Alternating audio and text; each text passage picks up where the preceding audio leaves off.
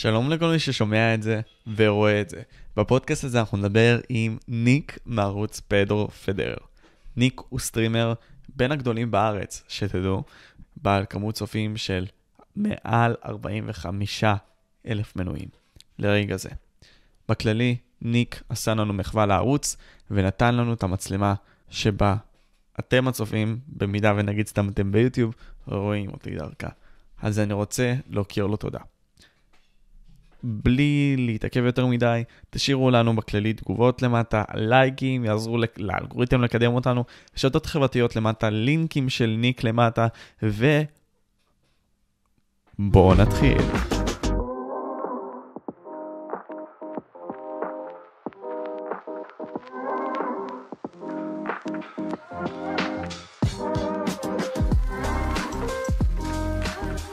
הדבר הראשון שהסתכלתי בערוץ שלך, עברת את זה שהם תהליכים מסוימים, בין אם זה בפורטנייט, בין אם זה ב-CS GO רולס, ועכשיו כשהצטרפת לנום גם, התחלת לעשות נשארת באותו תוכן, פשוט הפסקת לעשות את ה-CS GO רולס ואימורים וכאלה. כן, בגדול כן. תגיד לי, הרי כשעשית את הערוץ פדרו פדרר, לא נראה לי שבאמת ידעת שהוא יהיה כזה. לא יגיע, הרי לא ידעת שהוא יגיע לשם, אז איך אתה דמיינת לעצמך, ולמה בכלל עשית את הערוץ הזה? תמיד רציתי לשחק משחקי סינגל פלייר, או נגיד בפורטנייט רציתי לשחק לבד, אבל לא יודע למה לא רציתי לשחק לבד, מבלי שמישהו יצפה בי, או כאילו אני אדבר עם מישהו, אתה מבין? כי זה היה לי משעמם מדי, או מפחיד מדי להיות בסולו לבד. אז אמרתי, יאללה, אני אשחק סולו, אז אני אעשה את זה ואליי, והיה לי איזה שתי צופים, היה לי איזה אחד קראו לו יונתן שרו, ועוד כמה כאילו בהתחלה, תמיד צופה 1, 2, מקסימום 3, וזה הספיק לי כאילו, אני אמרתי, יאללה מספיק, אני משדר לכיף שלי, אני משדר מתי שאני משחק, זה מספיק לי 3 צופים האלה. היום תראה איך יש 1,000+. לא, לא, לא, לא הבנתי בכלל שאני אגיע למצב כזה. אני זוכר את הפעם הראשונה גם שהגעתי ל1,000 צופים, זה היה עם אקסל, ששלחתי להם כאילו הודעה שאני רוצה איתם שותפות, ולמה לקחתם את האנשים האלה לשותפות ולא אותי, כי אני תמיד באמת שותה את המשקה שלהם, ובאמת אכלתי איזה תסביך, אני אגיד לך את האמת, בתוך תוכי באמת אכלתי תסביך, כי את מי אתם לוקחים כאילו לשת"פ אחי של משקה אנרגיה, יוטיובר של מיינקראפט, כאילו אין לי שום בעיה עם... אין לי שום בעיה עם טופ סטריקס, כן, אחלה של גבר, אבל פשוט כאילו אקסל, את מי אתם לוקחים פה למשקאות אנרגיה. אז אכלתי על זה כאילו תסביך, ואז אקסל שלחו לי מקרר מתנה. עם ארגז, וזהו, מאז לא היה דיבור. לא היה דיבור, כאילו נתנו לך כזה להירגע, ידנו אותך ודאצת כזה. כן, אבל בסופו של... אני אגיד לך מה, גם פעם הייתי, מה זה פרייר? אני גם זוכר ש... כאילו, פיינס שלחו לי מתנה ליום הולדת, ואני באמת מעריך את זה. היו אנשים שכתבו לי, כאילו, תוסוף את החולצה של פיינס, כי עכשיו אתה בנו, אמרתי, מה פתאום, אתם חיים בסרט, כאילו, זה כבוד מינימלי. ואני באמת מעריך את זה שפיינס שלחו לי את המתנה הזאת למולדת עם החולצות וזה, אבל אני מרגיש פרייר, כי גם עם פיינס הייתה סיטואציה כזאת, כאילו כאילו שמו אותי on delete של אולי אתה תיכנס, אבל אז אמרו לי, אתה צריך להפסיק עם האימורים, עם הסיגריות בלייבים ולקלל, ואמרתי כאילו, תשמע, זה too much, אבל אני יכול לעשות את זה, כאילו, בואו תציעו לי משהו, כאילו, תציעו איזשהו מין חוזה, ואני יכול לעשות את זה. לא קרה שום חוזה, הייתי עם חולצות שלהם הכי בלייבים, כאילו עם איזה 2,000 צופים, כל הזמן עם חולצות שלהם, ואני מרגיש שהוא סוג של פרייר, כאילו הייתי איזשהו סוג של מעריץ, אחי, אבל היום אני מסתכל על זה אחרת לגמרי, היום אני מסתכל על זה שאני באמת שווה משהו, ואם מישהו רוצה כאילו משהו ממני, שיבוא ויצא לי משהו בתמורה, אני נגמרו ימים שאני פרייר, אתה מבין? זה הכל, כאילו...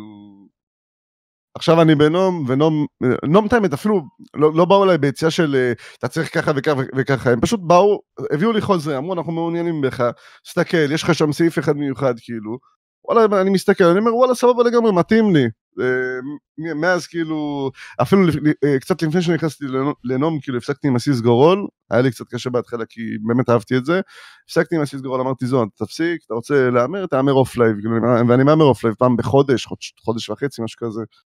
אז נום יצאו חכמים, בוא נגיד, לפי דעתי הם הרוויחו. אבל הרי זה עניין של אובדן תמימות מסוים, כי אתה יודע, בסופו של דבר כשאתה יוצר תוכן צעיר גם, או גם לא צעיר, כשיש לך קהל מסוים, אתה לפעמים לא שם לב לשלבים האלה, אתה לא מבין את הערך שלך, כי לא ניסית את עצמך מספיק, אם אתה מבין מה אני אומר. יש משהו שכזה פילוסוף אמר, שאם אתה לא יודע, כאילו אם אתה לא אומר לא, אתה לא יודע את הערך שלך. כאילו, בדיוק. עד שאתה לא באמת אומר לא, אין לך ערך. כי אתה יכול לעשות הכל, אתה חופשי, אתה כמו נוצח, היא באוויר. אז ממתי באמת הבנת שוואלה יש לך ערך, גם בתור ערוץ, כי זו פרספקטיבה שלא מסתכלים עליה, אתה לא מסתכלים עליה אנשים לדעתי. אני אגיד לך מה, עד לפני שהתחילו להציע לי קמפיינים וההצעה מנום, אני אמרתי לעצמי כאילו, וואלה, אני עדיין עושה יוטיוב לכיף שלי, אני התפרנסתי סבבה, וכסף אף פעם לא באמת הסתכלתי על יוטיוב כמקור כסף, ולא הסתכלתי על זה מפה אני אעשה עכשיו 10, 20, 30 אלף בחודש, ואני אהיה מסודר לכל החיים, אמרתי לא. כאילו, לא הסתכלתי על יוטיוב אף פעם כמקור פרנסה. אבל פתאום הגיעה הצעה מנום, ואז בגלל הצעה של נום, אני מקבל גם הצעה מלנבו לקמפיין, מהיילו לקמפיין, והיה עוד קמפיינים, אני לא זוכר, אבל קיצר, אתה רואה שמתחילים להציע כסף עליך, אבל אני אומר לעצמי, בונה, אתה חתיכת פרייר שכמעט, למשל, כשהייתי 20 אלף סאבים, בסביבות ה-1000 פלוס צופים כאילו בלייבים, קיבלתי הצעה מאיזושהי חברה, שאני צריך להיות עם הציוד שלה, אני מקבל ציוד ממנה בחינם הרי, ואני צריך לפרסם אותם במשך שנה, והיום אני מסתכל כאילו על ההצעה הזאת, ואני אומר ממש ממש לא, אחי, כאילו בשביל דבר כזה אתם צריכים לשלם לי כסף חודשי, כאילו, או שבמשך כל השנה הזאת אתם מביאים לי איזה תקציב של, בוא נגיד 70,000 שקל, ואתם מביאים לי את הציוד שלכם, אין בעיה, אני מפרסם אתכם שנה, שזה לא כזה הרבה, שדרך 70,000 שקל זה לא כזה הרבה לפרסם חברה לשנה, זה כלום, כאילו. למה זה כלום? כאילו, תכנס איתי יותר לממדים של כאילו, אנחנו הצופים לא מבינים את זה הרי, כשאנחנו מסתכלים על היוצרי תוכן. באיזה מספרים כן מדובר? כי הרי בקהילה הישראלית אומרים, אין כסף כל כך כשאתה יוצר תוכן. אין כסף כי כולם הכי צמאים בקהילה הזאת. יש בקהילה הזאת, בוא נגיד, 15 יוטיוברים שמקבלים קמפיינים, נגיד ככה, 15-20, וכולם בסופו של יום בסתר נלחמים אחד עם השני, לא אני אבל... היה איזה קמפיין אחד שאני לקחתי, ואחרי הקמפיין הזה אני דיברתי עם יוטיובר מאוד גדול, והוא מדבר איתי, והוא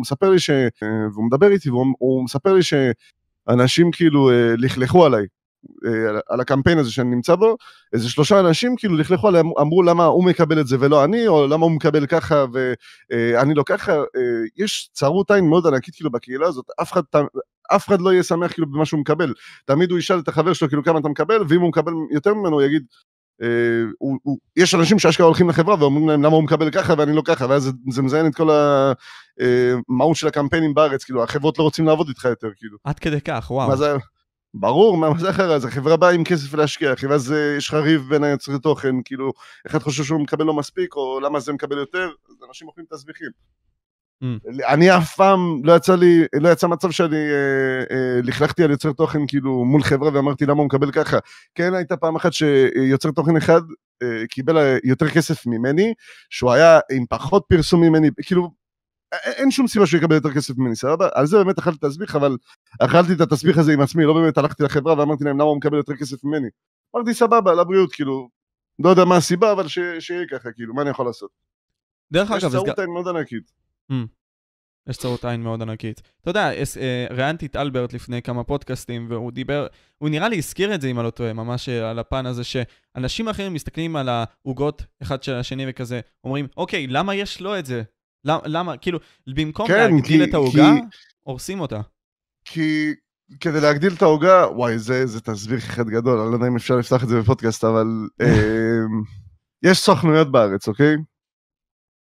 עכשיו, יש, אני לא יודע כמה סוכנות יש בארץ, יש 8 נראה לי, אבל יש סוכנות אחת שבולטת מכל 8 האלה, שאני אישית לא היה לי יותר מדי עם הסוכנות הזאת, לא היה לי יותר מדי דיבור איתה, אבל כל מי שכן לא דיברו איתו, אומרים שהם נוכלים, והם כאילו מוציאים את ה...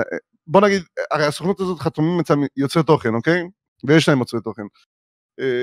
אז הסוכנות הזאת, בסוף השם, מרוויחים כסף מזה שהיוצרי תוכן שיש להם, מקבלים הצעה מחברה, החברה באה ואומרת לסוכנות שלום, אנחנו ראינו שזה חתום אצלכם, אנחנו רוצים להציע עליו ככה וככה כסף, והסוכנות אם מתאים להם, הם אומרים כן, או שהם מביאים את ההצעה לבן אדם שהציעו לו, והם לוקחים לו מההצעה 20%. עכשיו, מה שהסוכנות הזאת הייתה עושה, ככל הנראה, נגיד, ולא יודע, דוגמה הכי מפגרת, סתם, נגיד לוג'יטק באו והציעו עבורך משה 10,000 שקל, אוקיי? אוקיי, מכובד. כדי שתעשה משהו, לא משנה מה, והסוכנות באה ואומרת לך, תשמע, לוג'יטק הציעו עבורך 7,000 שקל. ואתה אומר, טוב, סבבה, אני אקח את ה-7,000 שקל האלה, אחרי ה-7,000 שקל שאתה לוקח, לוקחים לך עוד 20%, זאת אומרת שלוקחים לך עוד 1,400 שקל, בסופו של יום, מ-10,000 שקל נשאר לך 5,600 שקל, אז נרמו כאילו 4,400, על מה? שאלה טובה. אז הסוכנות הזאת, זה קרה, הדברים האלה קרו, ולא יודע מה נסגר בסוף, לא יודע למה, לא הייתה איזה תביעה או משהו, לא יודע מה הלוז עם זה, אני לא יודע אם כן יש איזושהי תביעה, אבל הסוכנות הזאת, בוא נגיד, מי שלא נמצא בה, אז הם באים לחברות ואומרים, למה אתם לוקחים אותו, תראו את הסוכנות שלנו, הוא מקלל, הוא ככה וככה בליינים שלו, מעשן סיגריות, הוא מאמר, עליהם אומרים את זה הרבה פעם, כאילו, בגלל שהייתי מאמר ומעשן סיגריות, אז הייתי נראה כמו איזה בן שרמוטה, כאילו, בעיני הקהילה. אבל בסופו של יום אני מאמין שכל אחד יקבל את מה שמגיע לו. באיזה כוונה? כל אחד יקבל... לא בכוונה של נקמה, בכוונה של אנשים שבאמת מגיע להם יקבלו, ואנשים שלא מגיע להם יבינו בסוף השנים שהם לא שווה להם להשקיע את הכסף הזה עליהם. אני מאמין שמתישהו כן יגיע השינוי הזה בארץ, אני מקווה לפחות.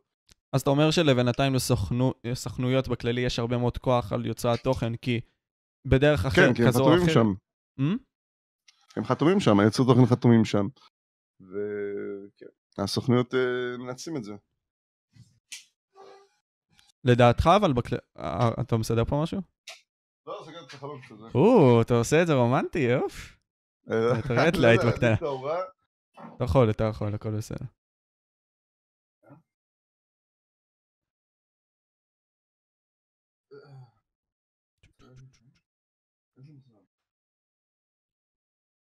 הופה, זה אגרסיבי, אנחנו יוצאים עכשיו על הסוכנויות. אחר כך דבר איתי על זה, טוב? טוב, בוא נמשיך. כן, אז בקיצור, עכשיו עברנו על אווירה טיפה רומנטית אגרסיבית כזאת, אז כאילו אנחנו נשתדל לשמוע על זה. בכללי, תשמע, זה מאוד מעניין, כי בסופו של דבר, אותם יוצרי תוכן, אתה גם ציינת את זה בתחילת הפודקאסט, הרי האם הם יודעים את הערך שלהם? ומה הערך שלהם? נגיד סתם, אני עכשיו יוצר תוכן עם 150,000, בסדר? מה הכוח שלי באמת? כוח השפעתי. מבחינה כספית, כאילו? גם מבחינה כספית, גם מבחינת ההשפעה שלך. כלומר, כמה אתה יכול לקבל כסף, סתם דוגמה, ולחיות מזה, ככל הנראה, וגם ההשפעה שלך פוטנציאלית. מקמפיין אחד יחסית רציני, אם אתה ערוץ עם 150,000 סאבים שהוא יחסית פעיל, אתה יכול לקבל קהל כאילו 10-15,000. וואו, אוקיי, מעניין. בטח. ומבחינת השפעת כוח, זה גם תלוי מאוד מי אתה, כי יש גם ערוצים עם 100,000 ומשהו אלף סאבים שהם יחסית מתים, תאמין, ואין להם כבר כוח כמו פעם. אז זה משתנה, כי בקהילה הזאת הסאבים לא הכי משנה, זה יותר הרלוונטיות. כי אני פעם הייתי ערוץ אחי עם 20,000 ומשהו סאבים, והייתי כאילו עם הכי הרבה צופים בארץ, כאילו בלייבים, או השני הכי הרבה, אני לא זוכר, בתקופה שאתה רול, כאילו הייתי 20,000 ומשהו סאבים, כל לייב שהיה כאילו איזה 2,000-3,000 צופים, כאילו, וכולם אמרו, what the fuck, כאילו, מה אנחנו עושים? איך אתה עושה את זה? ואז רונן בא עם איגוד האמירויות, אחי, ובא, מכניסתי לשיחה, זה לא בסדר מה שאתה עושה, זה ראה שיש, סתם, אני מסתלבט. אחלה רונן. לא, אבל הוא באמת לקח אותך לשיחה לדבר על זה, זה שזה פחות... כן, זה היה בלייב. די בלייב. איזה צחוקים. לא, אבל זה השפיע לך השיחה הזאת בכלל עם רונן? את האמת שלא, מהשיחה הזאת אני הרגשתי כאילו יצאתי צודק, כאילו גם כל הצ'אט היה איתי כזה, כי באמת ניסחתי שם את עצמי ממש ממש טוב, והיו שם עוד איזה 3 או 4 יוצאי תוכן, שכאילו כולם באים ויוצאים עליך, אבל בסוף השבוע הסברתי לכל אחד ואחד מהם, שמה שאני עושה בתכלס, הוא לא, כמו שהם מציגים אותו, ואז בסופו של הם שתקו, הם אמרו, טוב, תעשה מה שאתה רוצה, יצאתי מהשיחה, והרגשתי תחושה של להיפך, ניצחון, וגם אמרו לי, אתה התנסחת מאוד יפה, כאילו חברים שלי אחרי השיחה. אז לא נראה שזה פגע בי, אבל זה כן פגע, בוא נגיד, בחברות בארץ, ואיך שאנשים מסתכלים על מישהו שמשדר הימורים או שידר הימורים. אבל זה ששידרתי עם הורים, בוא נגיד, זה יחסית כאילו קטן כזה עליי. אתה מבין? אנשים כאילו מסתכלים עליי כזה ששידר עם הורים בעבר. כאילו אני בן אדם נורא. אבל האם יש הבדל בין, נגיד, סתם לשדר הימורים לבין, לא יודע מה, לעשות סרטונים על OnlyFans ועל מין? אם ניקח סתם דוגמה את פדיקסול, כי זה מעניין אותי, אני באמת חשבתי על זה, כי כולם מעלים את זה סביב, כאילו זה משהו רע, אני לא בהכרח מסתכל על זה ככה, אז מעניין אותי לשמוע. אני אישית לא חושב שצריך לצאת על פדיקסול ככה, כי להיפך, הוא מנסה לעשות משהו חדש בארץ, אז כן צריך להרים לו כל עוד זה על גבול הטעם הטוב, כן, כל עוד הוא לא מעודד, כאילו, אתה יודע, דברים זנות וכאלה.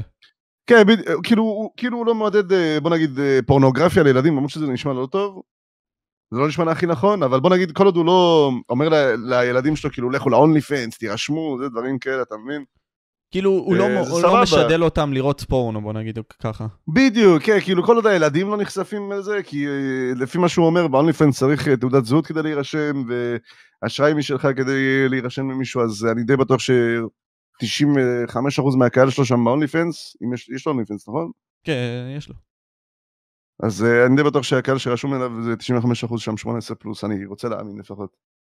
אז אני לא רואה אם זה כל כך הרבה בעיות, להפך את האמת, עם התוכנית דייטים החדשה שהוא הוציא, עם הכוכבת OnlyFans, לפי דעתי זה מטורף. זה כל הכבוד שיש מישהו כזה סוף סוף בארץ, והוא מביא תוכן כזה מעניין, כאילו. זה תוכן מעניין. והשבוע אמור לעלות סרטון חדש, פרק חדש, השבוע או שבוע הבא, ולפי דעתי זה יהיה פסיכי, כאילו זה יגרוף הרבה צפיות לפי דעתי. אנחנו עכשיו באמצע פברואר, אז אם אתם רואים את זה בהפרש של כמה שבועות, אז כאילו זה לתקופה שאנחנו מדברים עליה. לא, אבל אני מאוד מסכים איתך, זה מאוד, תוכן מאוד אוריג'ינל, כי בסופו של דבר, ואני חושב שהגענו זה לא תקרא, אבל הוא מקורי בארץ, הוא לא מקורי בחול, בכלל לא.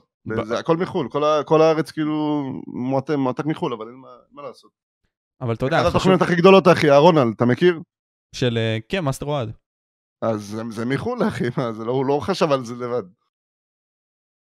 אז הכל, כל מה שיש לנו בארץ, הרוב, כאילו זה מחול. יש משהו רע בזה, כי בסופו של דבר, אני קראתי איזשהו ספר שמדבר על זה, כאילו לגנוב כמו אומן, קוראים לזה. ויש שם איזשהו זמר בשם דיוויד בוי, שממש מדבר על זה ואומר שכשאתה לוקח, כאילו, את הדברים הכי טובים שלי אני גונב. כלומר, אני לוקח ממשהו. כי בסופו של דבר, הדרך הכי טובה שלי ליצור משהו שאולי הוא מיוחד עם האופי שלי, זה לגנוב.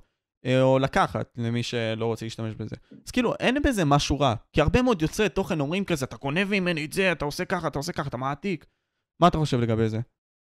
יש בזה משהו רע, כי אנשים שגונבים מערוצים אחרים, אם זה מחול או מהארץ, כאילו, הם מתעצלים בסופו של דבר לחשוב על רעיונות משל עצמם, נאמין, אבל זה כן קשה לחשוב על רעיון, לחשוב שבאמת אנשים יגידו וואו, לבד.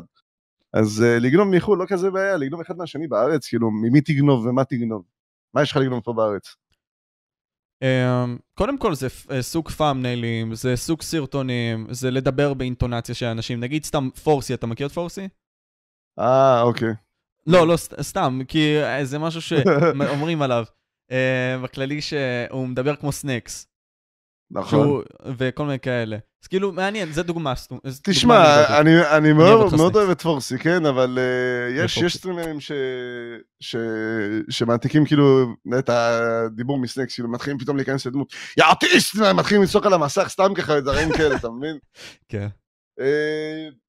תשמע, יש אנשים שבניק אתגר הראשון ראיתי מלא תגובות שאני מעתיק מרונן, ואני אגיד לך הכי את האמת, הכי דוגרי, כשאני עשיתי את הניק אתגר הראשון, לא חשבתי אפילו על להיות כמו רונן, אבל אחרי זה שיצא הסרטון, אני באמת הסתכל על עצמי, אני אומר, בונה, יש משהו במה שהם אומרים, זה קיינד הדומה לרונן, אבל לא באתי עם מלכתחילה ואמרתי, אני אתנהג כמו רונן, כי זה לא לי בראש, אני נטו אמרתי, אני אתפוס את כל הפדופילים, כאילו, בטון של איזה רוסי עצבני, כאילו, זה הכל. רגע, כשלקחת את איימי וכל מיני כאלה והייתם באומיגל, זה לא ידעת שרונן עשה את זה? רונן עשה את זה בעבר? כן, הוא עלה בלייבים, כן, ברור, הוא עלה בלייבים. רונן, לא, הם עשו את זה אחרי שעשינו את זה, הם לקחו מאיתנו את הרעיון. רגע, מתי התחלת לעשות את זה? הם עשו את זה לפני איזה שבוע וחצי, משהו כזה, נכון? יותר אפילו, לדעתי. סבבה, אנחנו עשינו את ניק אתגר הראשון, אני אגיד לך, אני אכנס ונבזור. אבל הם לקחו את זה מאיתנו, כאילו 100%. הם אפילו אמרו קרדיט לפדרו, אני די בטוח. הם אמרו קרדיט לפדרו בלייב שלהם, לא? אני די בטוח שכן. דווקא רעיון ממש מגניב שלכם, דרך אגב. יצא לפני חודש, בינואר 12, לפני חודש ושלוש יום יצא ניק את גל הראשון. אוקיי, סבבה. והם עשו את זה לפני שבועיים, וחצי מקסימום, כאילו. כן. מקסימום בסוף ינואר. לפני כמה זמן היה למיטל יום הולדת, מה פתאום? לפני זה שבוע וחצי. הם עשו את זה ביום הולדת של מיטל? כן, הם עשו את זה כלב מיוחד. פברואר 3 הם עלו ללייב, ואנחנו העלינו את הניק אתגר בינואר 12. אז רגע, אז יש פה בעיה לדעתך? העיון שלנו? כן. מה אני יכול לעשות עם זה? אתה מבין, אחי? מה אני יכול לעשות עם זה, כאילו? לא, אני שואל, תשמע. גם כשהתחלתי, הייתי בין הראשונים, לא הייתי בין הראשונים בארץ שהמציאו את התוכן ליאקשן, מן הסתם, אבל... זה התחיל לפני זה 10 חודש, אני באמת הייתי בין הסטרימרים בארץ הדומיננטיים יותר שעושים ריאקשנים, בוא נקרא לזה ככה, בלייבים, ואנשים באים אליי, אומרים לי, לא משעמם לך, או לא נמאס לך, ואותם אנשים שבאו אליי ואמרו לי, לא משעמם לך, לא נמאס לך, אני כל אותם עושים ריאקשנים היום. היום כל הסטרימר עושה ריאקשן, אחי, זה נהיה נורמה כאילו, אבל פעם רק אני הייתי עושה את זה בלייבים, היה לי את הנורמה הזה של לבוא, לראות איזה סרטון עם הצ'אט, ואז לעבור לרול, ואז לסרג משהו, זה כאילו בדרך כלל הלו"ז שלי ללייבים. ואז אני קולט, כולם עושים את זה, אחי. זה תסביר, כן. אף אחד לא נשאר מקורי לעצמו. אבל עוד פעם, אני מתאר לעצמי ככה, כאילו, אני מסתכל על מקורי כדבר מסוים כזה. נגיד, מה שיש לך בטבע, נגיד סתם זה עץ. בסופו של דבר, אם מישהו עכשיו יצייר ויקח ציור מעץ, זה לא מקורי. אפילו אם אני אצייר את זה בצורה כזאת יפה, מיוחדת וכל מיני כאלה, זה לא יהפוך את הציור בעצמו למקורי, אתה מבין? כי לקחתי אותו ממשהו. אז כאילו, אנחנו גם ככה לוקחים ולוקחים ולוקחים ממשהו אחר. אז התוכן שלנו הוא לא באמת מקורי, אלא הוא נלקח מדבר אחר, שנלקח מדבר אחר וזה ממשיך הלאה. אתה מבין למה אני מדבר? כן, רק שכל אחד כאילו מוסיף את הגוון שלו. את האישיות שלו, בוא נגיד כן. כן, כן, כן. נגיד שאני לא אהיה פדרו פדרר, אחי, 2.0, אתה מבין? כן, אבל יש אנשים שקוראים להם פדרו פדרר 2.0 ביוטיוב. באמת? יש, יש. סדלני זה. טוב, שמע, קודם כל...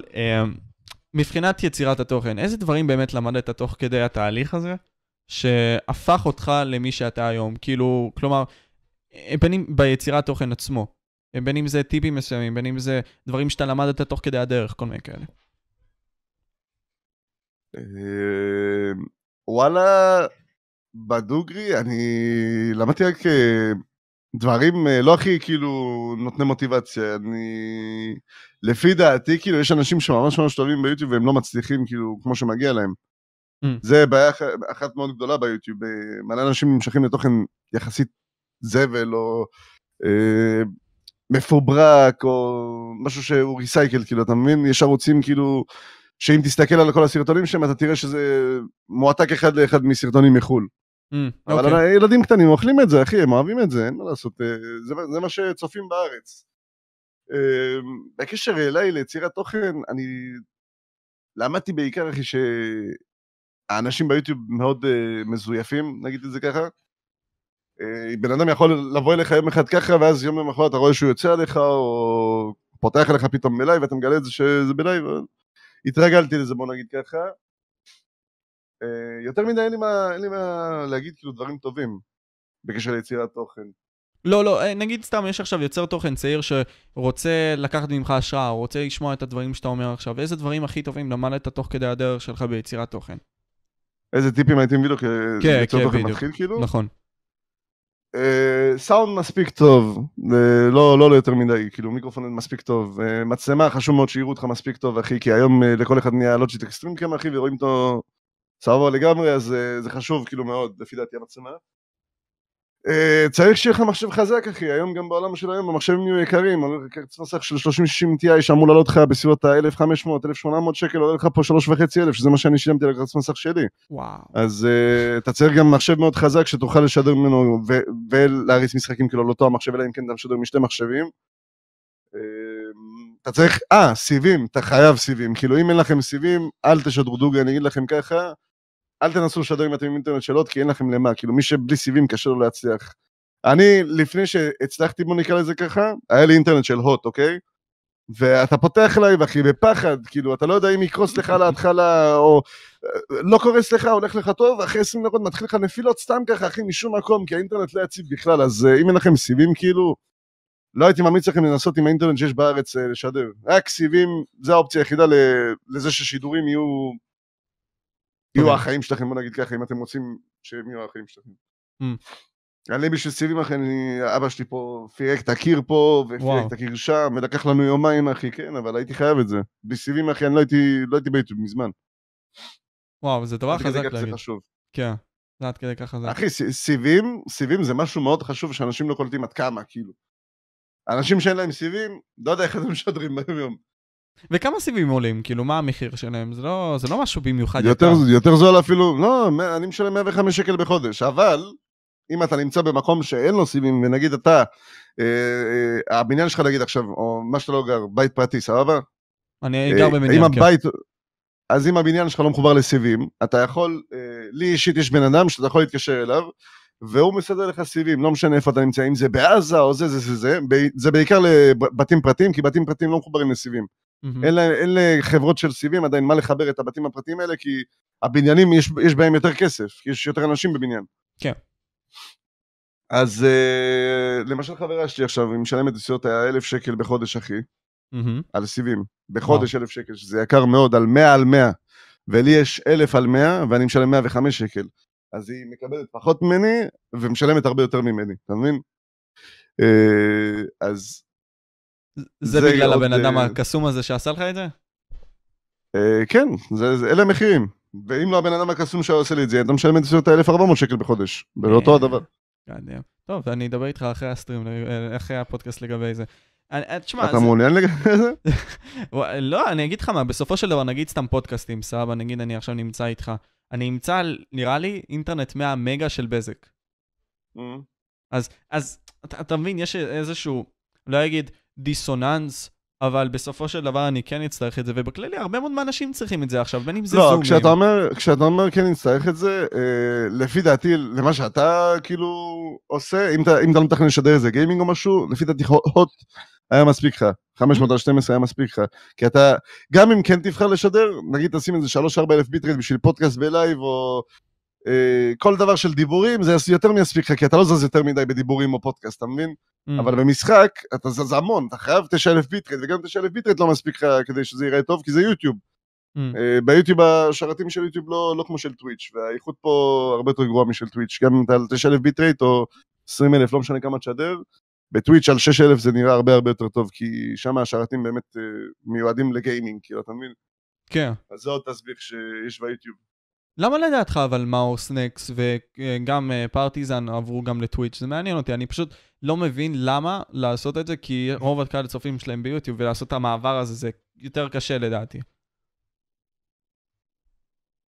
תשמע, אני כיוצר תוכן, אני לא רואה שום סיבה אמיתית מאחורי זה חוץ מכסף, אז אני לא יודע מה לענות לך על זה, לא יודע, זה חוץ מקש גב, כאילו אין לי עוד תשובה לענות על זה.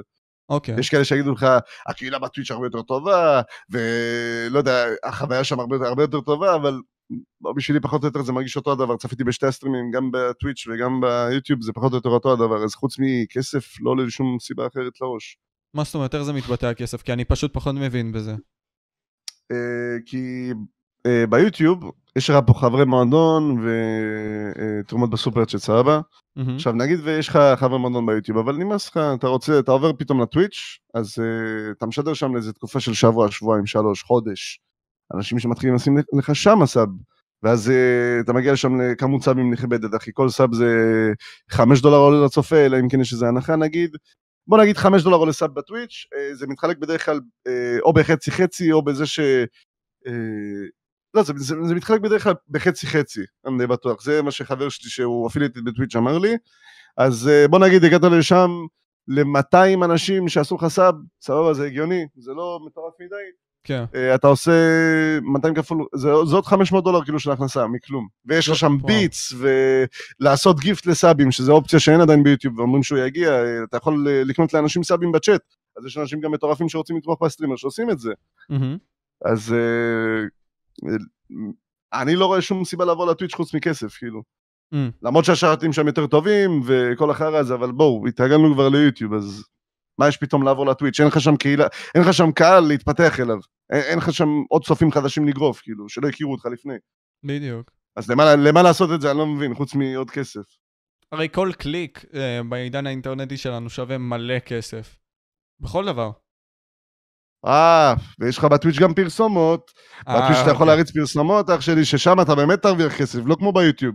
כי אצלי אני גם יכול להריץ פרסומות ביוטיוב, אבל מה אני ארוויח מלייב, אחי? אני אסיים את הלייב, אני ארוויח ממנו 30 שקל, 40 שקל, 50 שקל. במידה ויהיה פורטיזציה. בדיוק, במידה ואני לא שמתי איזה שיר קופי רייט, או כל דבר אחר שידפוק אותי. אני ארוויח 30-40 שקל מלייב, אבל בטוויץ' אתה מריץ פרסומות, אחי, כולם מקבלים את הפרסומות, זה פרסומות רציניות, פרסומות של דקה, אתה מקבל מזה כסף הרבה יותר רציני, אז בטוויץ' מבחינה כספית הרבה יותר שווה לשדר, נגיד את זה ככה, מבחינה כספית הרבה יותר שווה לשדר בטוויץ', 100%. ומבחינת הסטרימרים, עצמם בכללי, יש וייבים של לעזור אחד לשני, כלומר לתמוך אחד בשני ולשפר אחד לשני, להיות יותר טובים, או שזה יותר כל אחד for himself, מה שנקרא, ויש גנגים כאלה. פעם הרגישתי כאילו זה כן היה ככה, פעם אנחנו היינו משחקים, אני מדבר עליי ועל החבורה שלי כאילו, היינו משחקים הרבה הרבה יותר ביחד, דברים כאלה, והיום את האמת, אם איך שאני מסתכל על הקהילה, כל אחד לעצמו, אחי אף אחד לא באמת רוצה לשחק אחד עם השני, או באמת תורח יותר מדי כדי לעשות פעילויות ביחד, שלפי דעתי זה דפוק, כי פעילויות ביחד להפך אמורות למשוך הכי הרבה צופים, כי בסופו של יום לי יש קהל ולך יש קהל נגיד, אז למה שלא נעשה משהו ביחד? כי הקהל שלך ושלי יהינו מזה. זה כאילו לשלב קהלים, אחי, ויש לך יותר צופים. אז למה לא לעשות את זה? לא יודע, כל אחד לעצמו, כל אחד בשלו, וסלמת. כי אם מישהו מזמין אותי לשחק, אני רוב הסיכויים יענה בחיוביות. בחיוב. למשל עכשיו פורסי למשל, שהוא נחשב יענו סטרימר קטן, ואני כאילו נחשב סטרימר גדול לידו, הוא הזמין אותי לזה משהו, ואמרתי, כן, למה לא? אני אגיע, אם אני יכול, למה לא? אבל אנשים אחרים, אחי, אומרים, אני שם עליך זין, למה שאני אבוא, כאילו?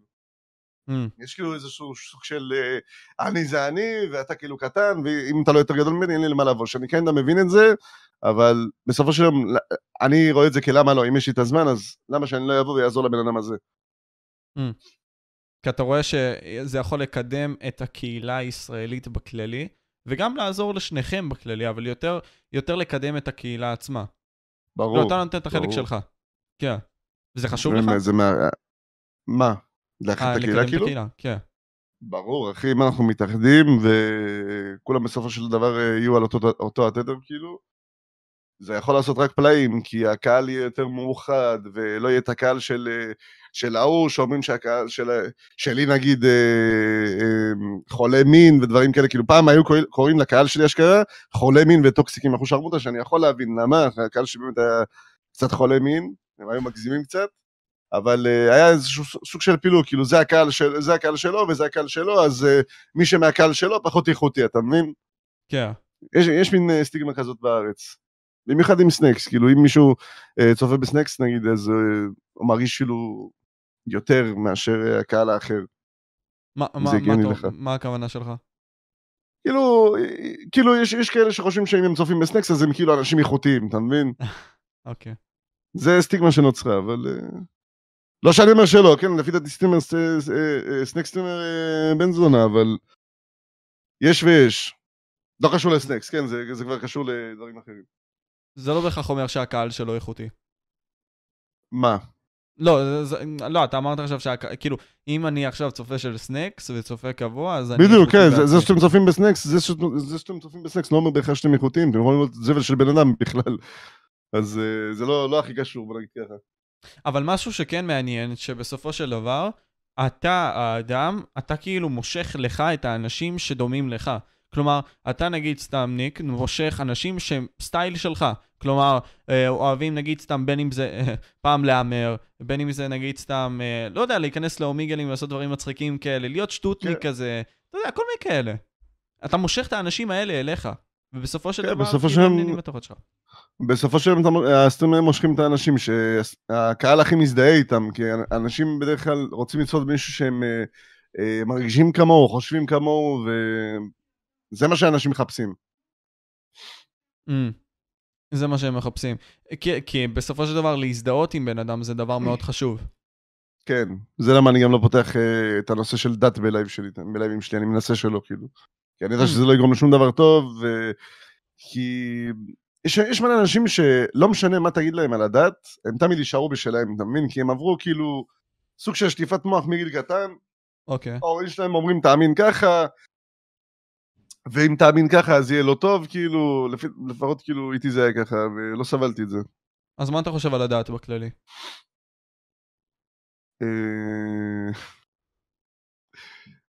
שאלה קשה. זו שאלה שאם אתה לא עולה נכון, אחי, כולם שולפים את הסכינים, כאילו, ואומרים, מה הוא עבר עכשיו? כל טוב, קח את הזמן. תשמע, בסופו של יום אני מאמין בזה שכל בן אדם יאמין במה שהוא רוצה. להאמין, אחי, כל עוד זה לא מפריע לאנשים האחרים, סבבה? מה זאת אומרת? נגיד אני עכשיו מאמין באלוהים, אני יהודי כמו שצריך, אבל פתאום אני בא לבן אדם אחר שאוכל, לא יודע, בייקון במסעדה, ואני אומר לו, מה אתה עושה? יא כופר, יא גוי. אנשים כאלה, אני לא סובל, אחי, כאילו. תן לבן אדם לאכול מה שבא לך, מה אכפת לך?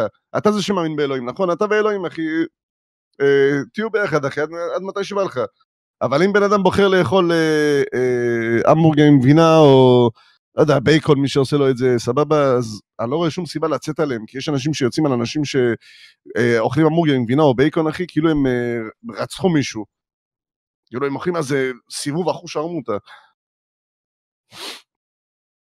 אז זה מה שאני אגיד על הדת, אני לא רוצה להרחיב יותר מדי כדי שאני לא... לא, אתה יכול להרחיב על זה, אני גם אתן את הדעה שלי, בשביל שאתה לא תהיה היחיד. אני חושב אישית שאתה... קודם כל, בוא נסכם עם זה ככה. אני יכול להבין את הצד הזה, אני יכול להבין את הצד של אותם אנשים שאומרים, למה אתה עושה את זה? למה אתה אוכל את מה שהשם אמר? ברור, אני גם לגמרי יכול להבין את זה, כי הם בסופו של דבר מאמינים שהשם כאילו אוסר על לאכול המבורגר עם גבינה, ואז אתה עושה את זה כאילו אתה חוטא, כאילו מה אתה עושה? אז אנשים אוכלים על זה תסביך, סבבה, אבל... בסופו של יום יש בעולם הזה, כמה אנשים יש בעולם הזה? 8 ביליון? טריליון? 8 מיליארד. בערך 8 מיליארד. 8 מיליארד, סבבה. אז 8 מיליארד אנשים, אחי, וכאילו מתוך ה8 מיליארד, אם תחשוב על זה, אנחנו, כמה אנחנו במדינת ישראל? 9 מיליון כבר? 9 מיליון, 9.5 כבר, נראה לי, לדעתי. נכון? וכאילו, בסופו של יום אנחנו, אם נחשב את כל היהודים במדינת ישראל, אנחנו יוצאים איזה 4 מיליון, אחי, משהו כזה, כאילו, 5, 6, נגיד 6, סבבה? 6. 6 מיליון יהודים מתוך 8.5 מיליארד אנשים בעולם, אחי, שלא מאמינים כאילו באותו האלוהים שלכם, ושלא מאמינים שלאכול המבורגר עם גבינה זה לא בסדר. רגע, עוד פעם תחזור על זה. תחשוב על זה ככה, אנחנו 6 מיליון יהודים עכשיו בארץ, סבבה? נכון. ובעולם יש לך 8.5 מיליארד אנשים. שיש כאלה שמאמינים בנצרות, ומוסלמים, וכן, כל אחד והאמונה שלו. תחשוב על זה, איזה קטנים אנחנו בעולם, אחי. אוקיי. מי אנחנו בתכלס? ואז כשאני חושב על זה, הארץ שלנו גם ככה קטנה, ואנחנו כולה 9 מיליון, אז למה כאילו יש את המלחמת אזרחים הזאת, אחד בין השני, על מה השני אוכל, או במי אתה מאמין, כאילו תהיו אנשים טובים בסופו שלהם, זה מה שחשוב. זה מה שחשוב לפי דעתי, זה למה אני לא מסתכל על דת של אנשים לפני שאני מדבר איתם או יוצא איתם או לא משנה מה, כי אני זוכר שפעם אחת שאלו אותי בצ'אט, ניק, אתה אף פעם לא היית יוצא עם הערבייה, נכון? כאילו כי היא מוסלמית. אני אמרתי לו, מה הקשר? לי לא אכפת מה בן אדם, כאילו מה הדת שלו, אני יצא עם בן אדם הוא בן אדם טוב, סתם דוגמה אני מביא לך, וזהו, זה בטח הדברים שמאכילים אותי תסביך. אני לא אוהב אנשים כאלה שקופים על אנשים מחיימים את הדת שלהם. אבל אם אנחנו ניקח דתות אחרות, נגיד סתם את האסלאם, אתה לא תראה במדינות מוסלמיות שאנשים יכולים לאכול שם חזיר, או לשתות יין, כי אסור, על פי חוקי הקוראן. אני יודע. אז הנביא מוחמד אומר שאסור לעשות את זה, אז הוא שרש הפחד הזה כל כך הרבה זמן, וזה שאתה, ניק, תבוא ותאכל להם, סתם דוגמה חזיר, וואלה הגיוני שהם יבואו וייצאו עליך, כי תדמיין את זה ככה, דורות על גבי דורות על גבי דורות על גבי דורות, מישהו יושב להם על הצוואר פה ואומר להם, יש מישהו למעלה שבמידה ולא תעשה את הדבר הספציפי הזה, הוא יעניש אותך בעולם הבא. ואתה לא יודע מה יהיה בעולם הבא. בדיוק.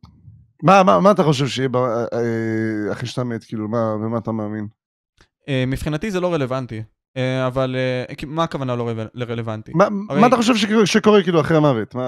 לא, זה מה שאני מסביר, לדעתי זה לא רלוונטי, אבל בוא נגיד, לפי מה שאני חושב, יהיה פשוט כלום. אנחנו לא יכולים לתאר כלום, אבל בסופו של דבר... כמו שאתה הולך לישון, נכון? זה יותר עמוק מזה, כי כשאתה הולך לישון אתה רואה דברים. פה אנחנו מדמיין, אני חושב שאנחנו נדמיין חושך, אחי, מוחלט. בדיוק, אבל יש לילות גם שאתה ישן ולא חולם כלום, ואתה מרגיש כאילו לא קרה כלום, כאילו סתם קמת בבוקר. אבל זה נצח. אני מתאר את זה נצח. כן, כן, כן, בדיוק. ככה, שאתה כאילו אתה ישן בלי חלומות, לנצח. אני גם חושב ככה, שתדע לך, אני גם חושב כמוך. כי בסופו של דבר, נגיד סתם, אתה יודע, היום אני אתן קונפס כזה, לא יודע למה, פשוט רציתי להרגיש כזה שירים של גן עדן כזה, משהו בסגנון הזה, לא יודע למה, פשוט וייבינג כזה מוזר, והתחושות האלה שאתה לא מרגיש ביום מיום, וכשאתה שומע אותם, נגיד סתם, בשירים שפותחים חטא, את ההרגשות השונות האלה, הם כאילו נותנים לך הרגשה של, וואלה, אולי יש משהו מעל העולם הזה, כי בסופו של דבר, תחשוב על זה, הרבה מאוד מהאנשים שמאמינים באמונה, זה כי הם לא יכולים לתפוס את המשמעות של החיים פה בכדור הזה. כי אין פה. אתה רואה, יש פה אי צדק, נכון, אתה דיברת על זה. נכון, אז הם מקווים, וזה נותן להם תקווה למשהו יותר טוב בעולם הבא, כאילו, בגלל שהם יהיו כל כך צדיקים בעולם הזה. כי רע להם, כי יש כאלה שרע להם עכשיו, אז הם מצפים במשהו יותר טוב בעולם הבא. גם, אם תחשוב על זה רגע, דמיין רגע את העולם הזה, בלי כאילו דת.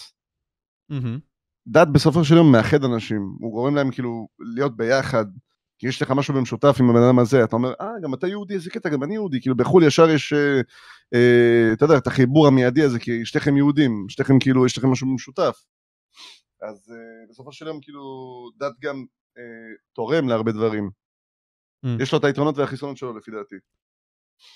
אני אגיד לך מעבר לזה לדעתי, זה מהעניין הזה של הפחד, כי דיברתי על זה עם גדי בינצ'ורסקי, כן, כי דיברתי על זה ממש עם גדי בינצ'ורסקי, ורציתי לשאול אותו כי הוא ממש נכנס לטריפים וכל מיני כאלה, וזה היה ממש מעניין אותי. בסופו של דבר, משחר ההיסטוריה, מפחידים אותנו בשביל שאנחנו לא נהיה איקס, כדי שאנחנו נחיה חיים מנותבים, וככה נחיה, כאילו, ויש אנשים שאומרים, יאללה, פאקית, אנחנו ננסה, ואז הם מנסים, והם אומרים, מה זה, לא קורה כלום, אכלתי אמוריה עם וינה, ולא קורה לי כלום, אני אומר אותו הדבר.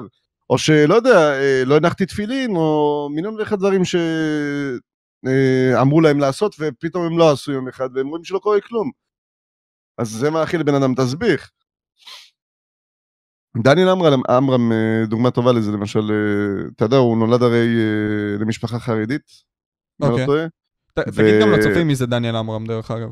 הם יודעים מי זה דניאל אמרם, אני די בטוח. הוא בטיקטוק, הוא התפרסם מזה שהוא יוצא על אנשים, כי הוא בחול, ובתכלס אי אפשר לעשות לו יותר מדי. אז הוא יוצא כאילו על כל אחד חופשי, כל דבר הכי קטן שהוא מקבל, הוא יוצא על הבן אדם, כאילו. הוא חושף אותו. שזה אחלה של דבר, אבל לפעמים גם חושף, בוא נגיד, דברים לא הכי נכונים. דניאל אמרם כאילו נולד למשפחה חרדית, והוא התפרסם במרכאות מזה שהוא שרף תפילין פעם. וואו, וואו. והוא הגיע ממשפחה מאמינה, כאילו. כאילו, ממשפחה של דתיים, כאילו, גידלו אותו להיות מאמין. עד שיום אחד הוא אכל תסביך, הוא אמר לו, בא לי להאמין יותר, הוא שרף תפילין, והוא צילם את זה, אני לא רואה את עצום את האמת. והיום הוא מצטער על זה שהוא שרף את התפילין, ואני יכול להבין למה, כי לשרוף תפילין לא יוכיח כלום, זה רק כאילו להראות זלזול כלפי משהו שאנשים כל כך מאמינים בו והם מייחסים כל כך הרבה חשיבות. כי למשל בשביל אבא שלי, אם אבא שלי עכשיו, אם אתה תסוף מולו תפילין, הוא יאכל לך תסביך, הוא יגיד מה אתה עושה. אני גם רוב הסיכויים יאכל תסביך, כי אני אגיד למה אתה עושה את זה, כי זה פוגע בכבוד של אלה שכן מאמינים בזה, אז למה לעשות את זה? וזהו, זה הכל בקשר לדת, אני לא רוצה יותר מדי להרחיב. לא, זה למה, כאילו, מעניין אותי למה אתה אומר את זה, כאילו, מה... אני נמנע מזה, כי אחר כך זה יכול ליצור דברים כאלה של אתה אמרת ככה וככה, למה, ואז אני צריך להסביר את עצמי בלייב, ואני יכול להסביר את עצמי, אבל למה לי, אחי, אתה מבין? סתם עכשיו להוציא איזה שעה וחצי מהלב, אחי, כדי להסביר לאנשים מה ניסיתי להגיד ו... את הדברים שלי בקיצור, כאילו, להסביר את עצמי. אבל בסך הכל אמרת שאיש איש באמונתו יחיה, לדעתי אני חושב שפשוט הדעת זה משהו שהוא לא בהכרח מה שנקרא, כאילו אפשרי גם לחיות בלי הדעת, וזה בסדר. אני בתור בן אדם חי את החיים שלי. אני לא רוצה להרוס לכם, נגיד סתם מה שאמרת לגבי דניאל אמרם, זה לא הדרך הנכונה. לא צריך להרוס למישהו משהו שהוא כל כך תולה בו את החיים שלו. לדחוף לו את זה בפנים ולהגיד לו כזה, זה לא בסדר. נכון, יש דרכים אחרות, בדיוק. אפשרי לדבר על זה, אפשרי להבין את הצד השני, אתה מבין? זה גם יופי מסוים בפודקאסטים.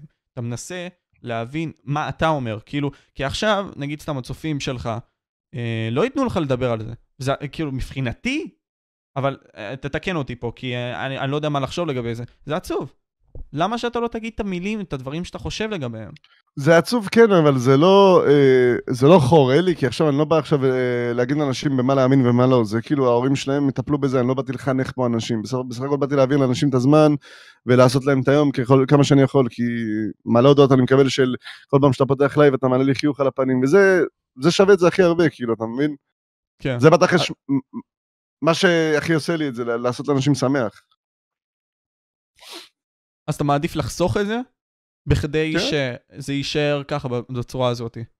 כן, כי אני יודע שיש אנשים שאין למה להתווכח איתם, כי בסופו של דבר תמיד יישארו במיינדסט שלהם. כי זה כבר כל כך כאילו מובנה בתוך המוח, אחי, שאתה לא יכול לשנות את זה, לא משנה מה. ככה גידלו אותו מגיל קטן. הדבר הזה יכול להרוג אותך גם בסופו של דבר, אתה יכול להגיד כזה, יראו לי את העולם, אולי אני אתאבד אפילו. בדיוק, נכון, אנשים, אתה איך עכשיו באים אליך, לא יודע, בא אליך איזה חכם גדול, אני לא יודע איך זה עובד בדיוק ביהדות, סבא, בא אליך איזה חכם גדול עכשיו, הוא אומר לך, תשמעו, עד עכשיו ערדנו עליכם, אין יענדות, אין אלוהים, כאילו סתם, כל זה היה סתם. לא יודע כמה אנשים אחי יוכלו תסביך, כאילו, הם יגידו, מה, כל החיים שלי האמנתי בשקר, כאילו, אנשים חיים איזה 30, 40, 50, 60 שנה, אחי, בלהאמין שמשהו קיים, ופתאום אומרים להם, הוא לא קיים. אנשים יוכלו סיבוב, אנשים יגידו, מה? כל החיים שכאילו הלכתי תפילין, למה, כאילו? או הלכתי בכנסת, או... ויש חלק שעדיין יגידו כזה, וואלה, אולי הם טועים, אפילו שהם קידמו את זה, בסדר, אולי הם יתקלקלו, ואני צריך לעבור, כן, אתה מבין? בדיוק, כי אנשים יפרשו את זה מיליון ואחד דברים, הנה, זה היה דרך של אלוהים לבחון אותי, הוא מנסה שאני יחטא, איך אומרים, יחטא?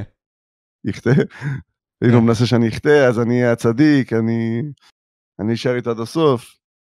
אבל בסופו של יום, חבר'ה, כולנו באים אותו דבר לעולם הזה, וכולנו הולכים אותו דבר לעולם הזה גם. מה זאת אומרת? אנחנו הכי באים לעולם הזה, בסופו של דבר גם אני וגם אתה נמות, לא? נכון. אז, לא יודע, שכל אחד פשוט יחיה את החיים שלו כמו שהוא רוצה. ומה החשיבות של החיים האלה בסופו של דבר לדעתך? כאילו, בשביל מה אתה חי? זאת שאלה טובה, שלא נראה לי שלמישהו יש תשובה בשביל זה, אחי. לא יודע בשביל מה החיים. אני לא מדבר בשביל מה יהיה משמעות החיים, אבל בשביל מה נגיד סתם אתה חי, כאילו מה מניע אותך לקום בבוקר ולעשות את הדברים שאתה עושה? מה זה מה מניע אותי? כי בסופו של דבר אני קם ככה או ככה, אז אם אני קם בסופו של יום ככה או ככה, ואני חי, אני רוצה שאני אחיה בנוחות, אם זה להיות בבית, אם זה להיות עם חברה, או מי שאוהב חבר, או לא יודע, שיהיה לי כסף כאילו כדי לקנות את האוכל הטעים הזה, וזהו, זה החיים בתכלס בסופו של יום, תחשוב על זה.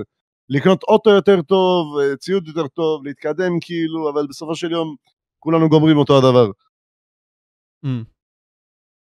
לא, כי אני מסתכל על זה בצורה כזאת שיש משהו שאיזשהו בן אדם בשם אלברט קאמי דיבר עליו. הרי יש שלושה סוגים של אנשים, יש סוג אחד של אנשים שוואלה חייב להתעסק במשהו. כאילו אם אתה לא תתעסק במשהו אחי, אתה תיבלה בחיים כי בחיים האלה אין משמעות. תכלס, אין משמעות בחיים האלה. בשביל מה אתה נמצא פה? יש סוג שני של אנשים שיבינו את זה, ישאלו את כל השאלות, לא יקבלו תשובות ויתאבדו, כי זה קל. או שלישי, ינסו להבין את החוקים של החיים אחי. יגידו כזה, אוקיי, סבא, אני מבין שעכשיו האלו, שנגיד סתם הכי משקיעים, כמו שאמרת לפני, זה יוצרי תוכן, אפילו אם אתה טוב, אתה לא תקבל תמיד את החשיפה שמגיעה לך. אז בדיוק. תבין את החוקים של המשחק, ותמקסם את עצמך, תמרוד, תיצור לעצמך את המשמעות שלך, תילחם למען מה ששלך, תהיה מי שאתה. כאילו, אם אתה רוצה ליצור תוכן, תיצור. אל תפחד, בדיוק, כי בסופו של דבר אתה הולך מהעולם הזה. יש אנשים שמתבאסים, כאילו, נגיד, אוי, הייתי בלייב, הייתי 100 צופים, כאילו, אין מה לעשות, אחי, אתה רוצה... יש אנשים, אתה יודע, מה אני אוכל, תסביר, עכשיו הזכרתי לעצמי, יש אנשים שתמיד מתלוננים, כאילו, מתלוננים על הקהילה, ועל כמה שחרה עליהם, וזה וזה, וכאילו, מתחילים לקלל את הצופים, כאילו, פוסים מה שלכם, זה, ואני אומר לעצמי, כאילו, גבר, אתה לא חייב להיות פה, אתה יודע, לך תעבוד בעבודה רגילה, מה אתה משחק, אתה, כאילו... אתה לא טוב לך, אחי, לך. זה מה שהכי מעצבן אותי, יש אנשים שבאמת כאילו אומרים, איזה קהילה חרה, ואיך רע לי, זה, כאילו, לא טוב לך, אחי, לך, מה אתה רוצה? זאת אמורה להיות הגישה, גם הצופים כאילו שיוצאים עליהם ככה, אני אוכל עליהם תסביך איך הם עדיין צופים בבן אדם, שהוא כל הזמן מתלונן. אם הוא כל הזמן מתלונן, חבר'ה, כאילו, תפעילו קצת מוח, תגידו, וואלה, לא שווה לצפות בו. הוא רוצה ש... לא יודע, ישדר באנגלית או משהו. אבל אין כל כך בחירה, כאילו לפחות ספציפית בישראל, אתה יודע, בעולם יש הרבה מאוד בחירה. נגיד סתם, אם יש מישהו שהוא רעיל, אתה יכול לברוח ממנו. בישראל, אחי, תיקח יוטיובר איקס, סבא, והוא מרעיל, וכל פעם מתלונן, אחי. מה הבעיה לא לצפות בו? יש, אני אגיד לך איזה בעיה, נגיד סתם, אני זוכר את עצמי, הייתי הולך ליוטיוברים הישראלים, כי פחות הייתי רואה אנגלית, למרות שעכשיו אני רואה הכל אנגלית. וואלה, הייתי פונה אליהם, כי זה הדבר היחיד שידעתי. אבל נגיד סתם הצעירים, או הנערים המתבגרים, יראו אותך, יראו את כל השאר. ואם נגיד סתם הם לא יאהבו, אתה יודע מה, ניקח סתם דוגמה, יוטיובר של פיפה, בסדר? כי אין הרבה כאלה. איקס, נגיד סתם, לא יודע מה, מדבר, מלכלך על הצ'אט, כל מיני כאלה. למי ילך? יש עוד 3 אולי 4 יוטיוברים שהם סבבה. למי הוא ילך? אתה מבין? אין פה הרבה מבחר. אין פה, זה אני כן מסכים איתך. אבל יש סטרימרים טובים. יש. בתכלס מי הסטרימרים בארץ כרגע? בוא נחשוב על זה רגע. אני, עודד, פסי-קיואר, סנקס, רונן, פספסתי עוד מישהו גדול? לא נראה לי. לא פספסתי מישהו גדול. לא, יש זיגי כמובן, יש לך את זיגי, יש לך את... לא, זיגי בפורטנייט, זה כמו שאני חשיב עכשיו את בוטיניו וכל אלה, כי הם בפיפה והוא בפורטנייט, אתה מבין? דבר איתך על סטרימרים כאילו פרי סטייל. לא, לא. אין עוד אחד גדול? לא, אין עוד אחד גדול. לא פספסתי. הבאז יש לך את הקטנים. ואז יש לך את הקטנים, שזה דייביד, בלאקבירד, פורסי, עודד סביאר, IGZ, אלה כל הקטנים כאילו מסביב, אתה מבין? עכשיו, בסופו של יום, אם 5 הגדולים, בוא נגיד ככה, כן ייעלמו או כן יתחילו לדבר כל כך מסריח לצופים שלהם, הצופים האלה בסופו של דבר, לפי דעתי לפחות, יעברו לבלאקבירד, שהוא סטרימר לא רע, IGZ, שהוא אחלה של סטרימר, דייביד, שהוא סטרימר בן זונה, אחי, כאילו, יש, לא חסר בתכלס. יש לך אנשים שהם סבבה לגמרי. שאין שום בעיה לצפות בהם. אז אתה אומר לדעתך, כאילו, יש בעיה של מבחר, אבל עדיין, כאילו, ילכו לסטרימרים אחרים, כי אין מה לעשות. יש מבחר, אמנם לא הכי גדול, אבל יש. בסופו של יום אתם לא יכולים לצפות באף אחד. כן, תכלס. קודם כל, מבחינת הסטרימרים עצמם, אני חושב שגם, אתה אמרת שהם מנסים ליצור דברים חדשים, וכל מיני כאלה, לאט לאט, כאילו, יש כאלה שפחות, יש כאלה שיותר, וכל מיני כאלה. אתה אישית רואה את הסטרימרים הקטנים כאלה שיכולים, נגיד סתם, בקהילה הישראלית עכשיו, כמו שציינת את השמות הקודמים, IGZ, עודד SVR וכל מיני כאלה, פורסי, להגיע לרמה שאתם נמצאים בה. ואם כן, מה מפריד אותה מכם, לדעתך? התכלס, לא יותר מדי, כאילו זה בתכלס הקהל שבנינו, כי אנחנו נמצאים פה יותר זמן. בסופו של יום, אני לא יודע למה, אבל מרגיש שכאילו בזמן האחרון כל כך קשה להתפתח ביוטיוב ישראל, במיוחד אם תסטרימר חדש. למשל, אם עכשיו הייתי פותח ערוץ, והייתי רוצה לגדול מחדש לגמרי, מאפס אחי, היה לוקח לי איזה 10 שנים, להגיע לאן שהגעתי. מגזים. אני לא מגזים, אחי, אין קהל בארץ. כאילו אם אתה עכשיו סטרימר מתחיל חדש, קשה מאוד לאסוף צופים, וקהל לשכנע אותם לצפות בך.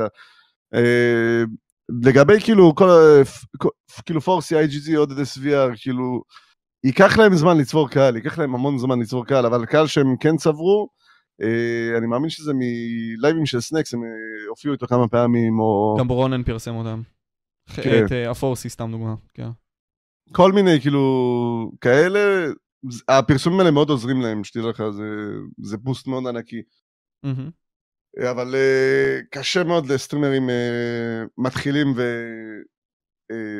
וסטרימרים כמוהם, בוא נגיד ככה, כאילו להתפרסם עוד. זה לא שיש משהו שמפריד ביניהם, זה לא שאני כאילו כל כך הרבה יותר טוב מפורסי או עודד, שמגיע לי כאילו באמת שיהיה לי 1000 צופים יותר מהם, אתה מבין?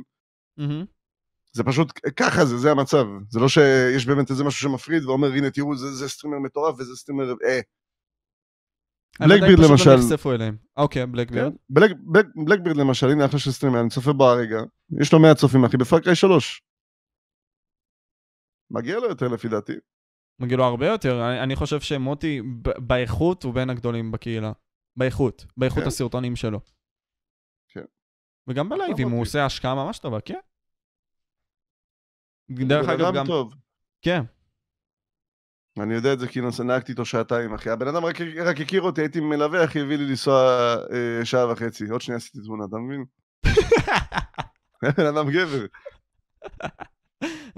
ואיך זה קרה, כאילו? היינו בתל אביב, ואני נוסע, אחי, האמת שזה לא היה הבעיה שלי, פשוט עברתי נתיבי, אותתתי והכל, פתאום זה אחד מאחור, כאילו עוד שנייה נכנס בי. יצא לי ריפלקס מהיר, אחי, סובבתי את ההגה שמאלה, ריל קוויק, ולא נכנסתי בו במזל, כאילו. זה היה בדרך לאירוע של פורזה. היה אירוע טוב. יש הרבה אירועי גיימינג בכללי בזמן האחרון? לא. לא לבינתיים, לא. השנה רק מתחילה, כאילו, ככה אומרים. עכשיו כל הספונסרים והתקציבים סוגרים עכשיו את כל השנה, ואז אני מאמין יתחילו אירועים, קמפיינים חדשים. אני מקווה לפחות. ואתה חושב ליוצרי תוכן שווה ללכת לאותם אירועים? נגיד, סתם יוצרי תוכן קטנים, אם רוצים לבנות קהילה כלשהי, או להכיר את האנשים הספציפיים. הם כן לא יזמינו אותם. לא יזמינו אותם. הסיכוי שלהם להיכנס... הסיכוי שלהם להיכנס לאירועים כאלה זה אם חבר שלהם כאילו יוטיובר גדול והוא מזמין אותם איתו או משהו כזה, או במקרה כאילו החברה הזאת שמעה עליו או ראתה לייב שלו והם יזמינו אותו, אתה מבין? אבל זה נדיר מאוד שיוצא תוכן קטנים כאילו יזמינו לאירועים כאלה. זה רואים שאין בהם כאילו צופים? אפילו בתור צופה אתה לא יכול להיכנס? זה סתם אירועים. למשל האירוע של פורזה, לא יצאו לי כסף או משהו, סתם אמרתי אני אלך לשם כי מגניב. היה שם רחבים, היה שם אוכל חינם, היה שם שתייה, זה סתם היה אירוע גדרינג כזה לפורזה החדש. אוקיי. אירוע שקה, וכולם שם היו יוטיוברים, דברים כאלה. היו שם ילדים קטנים, אני לא יודע למה, אולי האימהות הביאו, אבל... לא יותר מדי. לא זכור לי יותר מדי, כאילו... סתם, אירוע שקה. גם נום פעם אחת עשו אירוע שקה למתחם החדש שלהם, והגיעו מלא יוצאי תוכן, כאילו כל היוצאי תוכן היו שם כמעט, ולא יצא ליוצאי תוכן או לנום, כאילו זה סתם, אירוע שקה, נחמד כזה, אתה מבין? לא יצא ליוצאי תוכן משהו מזה. אבל זה נגיד לא תורם, נגיד סתם אם אני אלך עכשיו לאירוע שקה מסוים, X, בשביל נגיד סתם לפגוש איזשהו יוצר תוכן. זה תורם לך בלבנות קשרים מן הסתם, אם אתה רואה שם פתאום, נגיד ואני עכשיו דייביד, סבבה? דייביד מחזיק בלייב נגיד 400, 500, 600 צופים, והוא נגיד מגיע עכשיו לאירוע שקה. הוא שווה לו, כי יש לו יחסית כמות צופים מכובדת, והוא פתאום יכול להכיר שם את המנהל של נום, או המנהל של... לא, המנהל של גרני, אבל בוא נגיד, הוא מכיר איזה מישהי או מישהו, כאילו שמנהל איזה חברה, ואז הוא יכול ליצור אינטראקציה איתם, ופתאום ספונסר, אתה מבין? כי אהבת הבן אדם שאתה. ומה אכפת לה בתכלס? להביא לך קצת, כאילו, איזה מוצר, משהו, לא יודע, כל דבר כדי שתפרסם. אז כן, ליצור קשרים זה טוב. ואיך אתה עשית את זה? סתם דוגמה מעניין פשוט, תוך כדי הדרך שלך. איך אני כאילו התחברתי לאנשים? כן, איך התחברת נגיד סתם ליוצרי תוכן אחרים, וגם יצרת קהל, כאילו מעניין אותי איך אתה עשית את זה בפועל. מבחינת יצרתי קהל, אני משדר 4 שנים, תמיד היה לי את הקהל הכבוד של ה-100-150 צופים בפורטנייט, או לא משנה מה הייתי עושה, ואז הגיעה הדרמה עם סיגול, שהביאה לי בוסט די גדול, כי... כל הקהילה כאילו פחדה מרונן, ואף אחד לא באמת כאילו, היה לו את האומץ לדבר מולו, אבל אני כאילו באתי והצגתי את שתי הצדדים של סיגול ורונן כניטרלי, ובגלל שנתתי לשתיהם לדבר עין תחת, כאילו שווה, הבנת? כאילו לא, רונן לא היה מעליו, או סיגול לא היה מעל רונן, הבאתי להם כאילו שיח מאוד פייר, פתחתי את זה בלייב שלי כאילו, ומאז התפוצצתי, כי אנשים ראו כאילו, בונה, הבן אדם הזה אשכרה הבורר, או הוא מביא להם כאילו, הוא מביא להם לדבר כאילו בגובה העיניים, תראו כאילו איך הוא, למשל היו רגעים שתצטרך להשתיק את רונן, או לא יודע, להגיד לו כאילו, רגע רונן, תן לסיגול לדבר, אז הייתי אומר לו, רגע רונן, כאילו, תן לסיגול להגיד מה יש לו להגיד. ואז תמשיך, כי אם לא, אז רונן היה רומס אותו, הוא לא היה מפסיק, הוא היה ככה וככה וככה. אז מזה אנשים התלהבו, ומשם קיבלתי את הפרסום הראשוני שלי, ואז יוצרי תוכן פשוט באו ודיברו איתי, פשוט התחברו אליי, למשל רונן התחיל לשחק איתי CS, מי עוד? אסיף, הכרתי אותו, אני לא זוכר, איך הכרתי את אסיף? אני גם לא יודע. אחלה אסיף, הוא היה אצלך לפני... רגע, נזכרתי, חכה, יש מצב שנזכרתי, חכה, הוא היה חייב לי כסף, הוא לא היה חייב לי כסף, עשינו איזו התערבות מפגרת בינינו וניצחתי, אז הוא חייב להזמין את כל אותי ושתי חברים שכאילו למסעדה, וזה קרה, הוא הזמין אותנו, ואז משם כאילו פשוט נהיינו חברים. אז ככה הכרתי את אסיף, וכל השאר זה פשוט מפה לשם כזה דיבורים, אם זה באירועים, או אופלייב, באינסטגרם, לא יודע, הפסטיבל שלח לי עוקב משום מקום למשל. מה עוד? לא עולה לי לראש. מי עוד, תן לי דוגמאות, מי עוד סתומים גדולים? סייקו-אר? עדן הכרתי מפעם, הבן תולה הזה חשב שאני סתם איזה נובדי, כאילו שמנסה לפרוץ לו למחשב, כי פעם הייתי עושה טוויקים למחשב, הייתי משפר כאילו את הביצועים של המחשב שלך, וראיתי שהוא סטרימר בפורטנייט, ואני הייתי כאילו סטרימר משלי, האלה יותר צופים ממנו, אבל הוא לא הכיר אותי, עכשיו לא רציתי לצאת את זה, מתנסה להגיד לו, תשמע, מי אתה, כאילו, זה, הוא אמר לי, וואלה, לא מכיר אותך, אני לא סומך עליך, כאילו, לא סומך עליך שתיכנס למחשב, אני אכלתי עליו תסביך, אני אמרתי, מה, איך הבן זונה הזה לא סומך עליי, אני עושה יוטיוב, למה שאני אעשה לו משהו? ואז עם הזמן אני התקדמתי, והוא התקדם, ואז דרכנו כאילו השתלבו כזה שוב, הוא אומר, בוא נע, כאילו, דיברנו פעם, הכרנו גם דרך ג'פרי, אם אתה מכיר אותו. ג'ף? איזה ג'ף? ג'פרי, הוא משדר סי-אס-גו עדיין. לא מכיר. לא מכיר? אז איזה אחד ג'פרי, הכרנו דרכו גם. הוא אמריקאי? איך? אמריקאי? לא, הוא בארץ. מוזר שלא שמעתי עליו. ואז משם כאילו אני ועדן התחלנו להתחבר יותר, גם כי שידרנו רול ביחד, פשוט לא יודע, הווי ביתים, זה הכל. משם אני ועדן התחברנו. אז יש לך אולי טיפ לאיזשהו יוצר תוכן צעיר שכן רוצה, נגיד סתם, זה לא עניין של לחבור בשביל לגדול, אלא יותר עניין של ליצור קשר מסוים עם יוצרי תוכן אחרים, בשביל אולי ליצור פעולות מסוימות יחד, או להגדיל ביחד את ההוגה. זה קשה כי אני למשל בן אדם די עסוק, סבבה, רוב היום כאילו אני עסוק, אם זה לתכנן לייב, או להיות עם חברה שלי, או לעשות משהו בשביל נום, או רואה חשבון, לסגור משהו, מיליון ואחד דברים יש לעשות. אין לי את הזמן הזה עכשיו לבוא, ושמישהו רוצה להיות עכשיו חבר שלי. אני לא מחפש את זה, כי יש לי איזה 3 חברים טובים אחרים, וזה יותר מספיק לי. אני יוצא איתם, אני מדבר איתם, יש לי חברה שלי, מספיק לי, אני לא מחפש את זה, אתה מבין? אני לא מחפש עכשיו להכיר מישהו חדש, שאני מדבר איתו ביום יום, ויאנו יחבור אליי, כדי שאני אפרסם אותו, יפלוש אליו. אין לי את הזמן לזה. אני לא מחפש את זה, אתה מבין? אז אני לא יודע מה עם היצור תוכן האחרים, אולי רונן כן מחפש חברים חדשים שיבואו אליו, פתאום יגידו לו, רונן, שמע, אני עושה יוטיוב, אתה רוצה נהיה חברים? זה לא עובד ככה בעולם שלהם. זה לא עובד בעולם שלהם, אבל פעם זה עובד ככה? כאילו היית אומר כזה, היי פדרו, מה הולך? אני רוצה... פעם זה, לפי דעתי פעם זה היה פחות כאילו ככה כמו היום. פעם כאילו אנשים יותר מדברים אחד עם השני. כי היה פעם פחות אגו, ואנשים פחות חשבו שהם איזה משהו, כאילו בגלל שיש להם צופים ביוטיוב או משהו. או סאבי. אוקיי. אז פעם זה היה שונה. פעם היה פחות סנוביות, בוא נגיד ככה. כן, העולם נעשה פחות טהור, מה שנקרא. או יותר כאילו, איך אני אסביר את זה? הם איבדו את התמימות הזאת שהייתה, כי פעם הייתה הרבה יותר תמימות. כן, בדיוק. תמימות. אז הקהילה התפתחה, אנשים נהיו חכמים יותר, נגיד ככה. אינדי גיימד דוגמה. כן. אבל אינדי גיימד למשל אחלה גבר, כאילו... איך אתה מצפה, בוא נגיד אתה משה, סבבה, אתה רוצה עכשיו להתחבר לאינדי גיימד, איך אתה תתחבר אליו? אתה לא יכול לבוא לאינדי גיימד, אני רוצה שנכיר. להיות הכי טוב פשוט, ולנסות, לא יודע, אולי עם הדרכים שלנו יצטלבו, אבל למקסם את עצמי. לא משהו. הדרך הכי טובה תכלס להכיר מישהו זה אם הדרכים שלכם הצטלבו. למשל אני הכרתי את אינדי גיימד ואת בן קיסר דרך אסיף, בגלל ש... ולא לי כאילו כוונות של תפרסם אותי.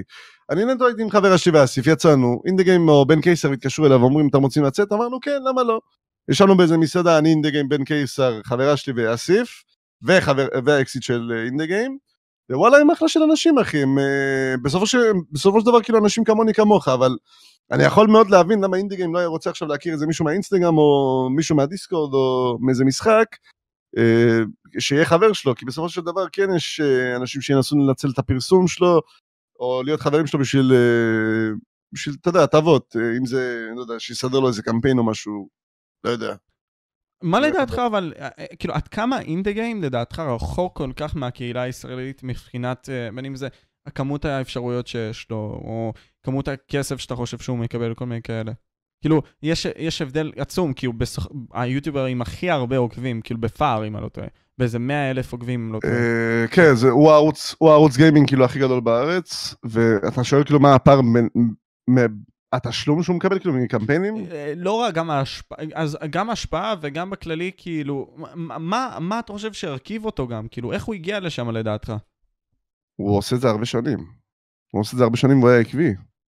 אוקיי. עקביות זה דבר מאוד חשוב ביוטיוב בישראל, שתדע לך.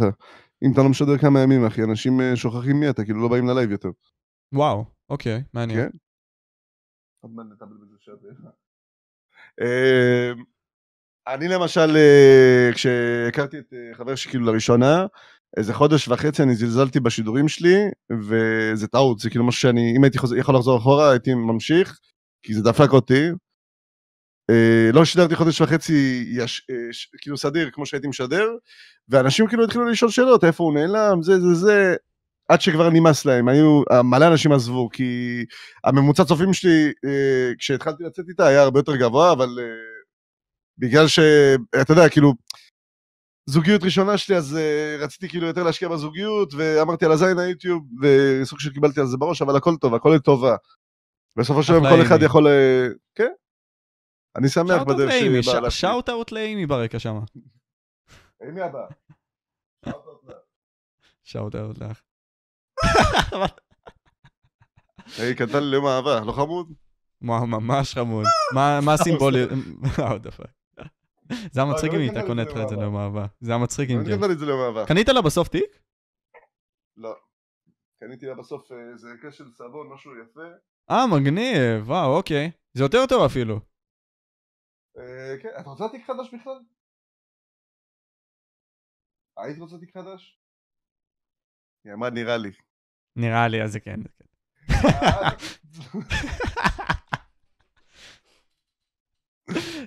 תשמע, אבל מה אתה עושה מחוץ לסטרימים? כאילו, אנחנו מתקרבים לסיום כזה. מה אתה עושה, כאילו, מה אתה עושה מחוץ לסטרימים? מעניין אותי. מה, אמרת... אני מאוד אוהב לצאת. אני בדרך כלל, למשל, אתמול יצאנו, אני דייביד, אמי וחברה של אמי, ובדרך כלל, כאילו, ביציאות, לפעמים אני פתח לייבים סודיים, יצא לך להיות בלייב סודי שלי, כאילו, שאני ביציאה?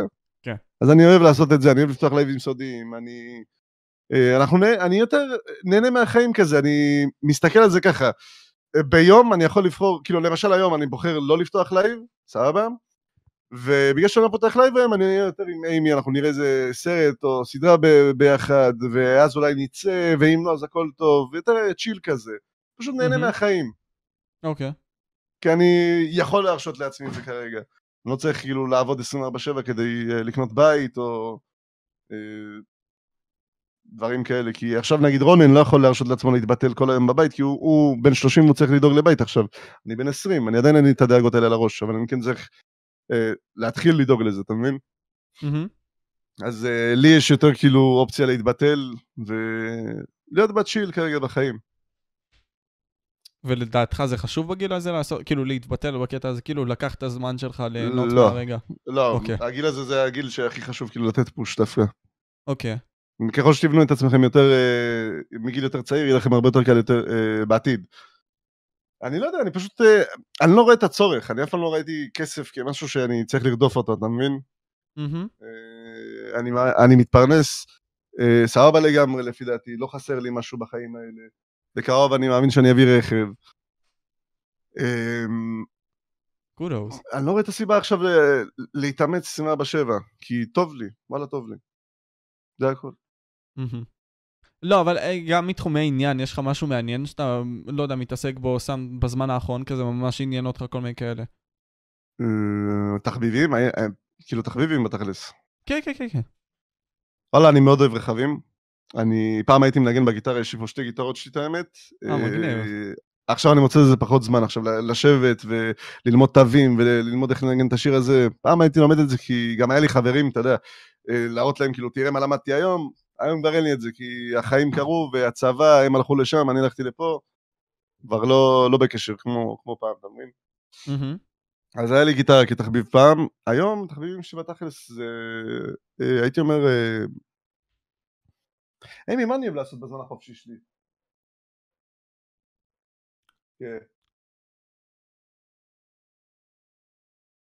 שחק במחשב, נו, להיות איתך ו...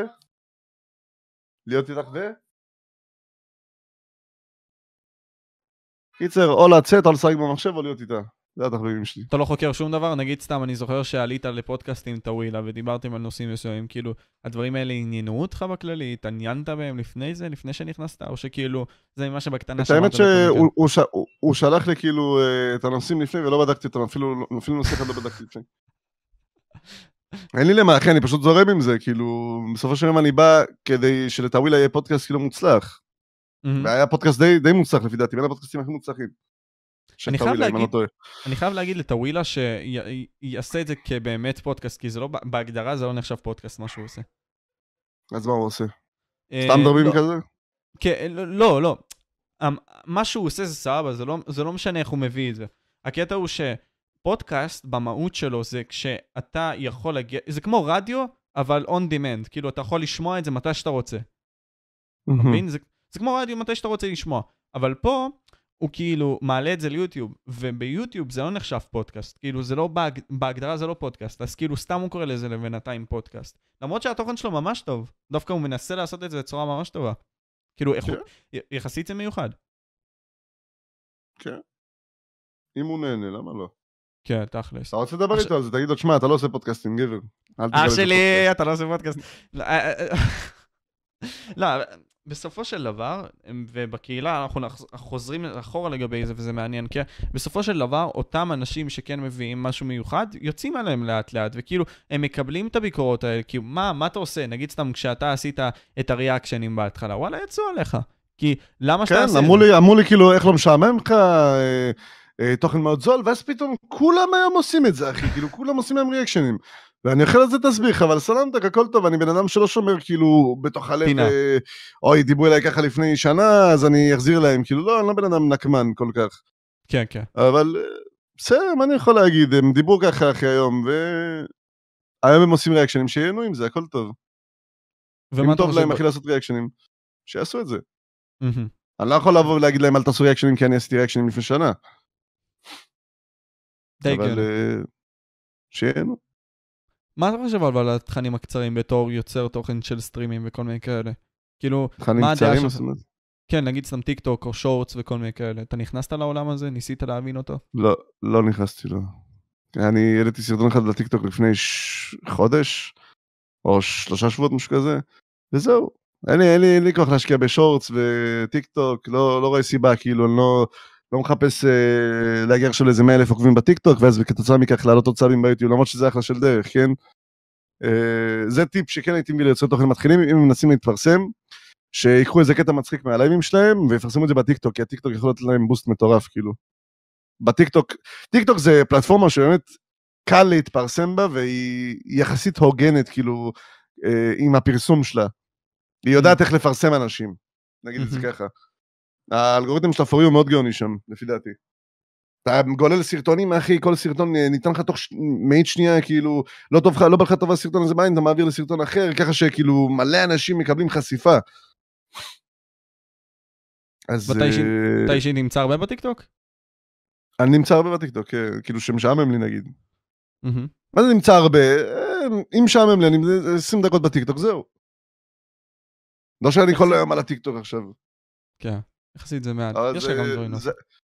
זה אחלה של דרך להעביר את הזמן. אז תשמע, בתור שאלה האחרונה, הרי אתה אומנם צעיר, כן? אבל בקטנה חווית את הדברים המסוימים שלך בחיים האלה. מה הדבר שהיית מציע, זה יכול להיות גם ביוטיוב אם זה יותר קל לך, לא יודע, עצה מסוימת או טיפ מסוים, גם לחיים זה יכול להיות ממה שאתה חווית, לדעתך. כאילו, איזה תבונה היית רוצה להשאיר עם הצופים, או כל מיני כאלה שאתה חווית בחיים האלה, בכללי?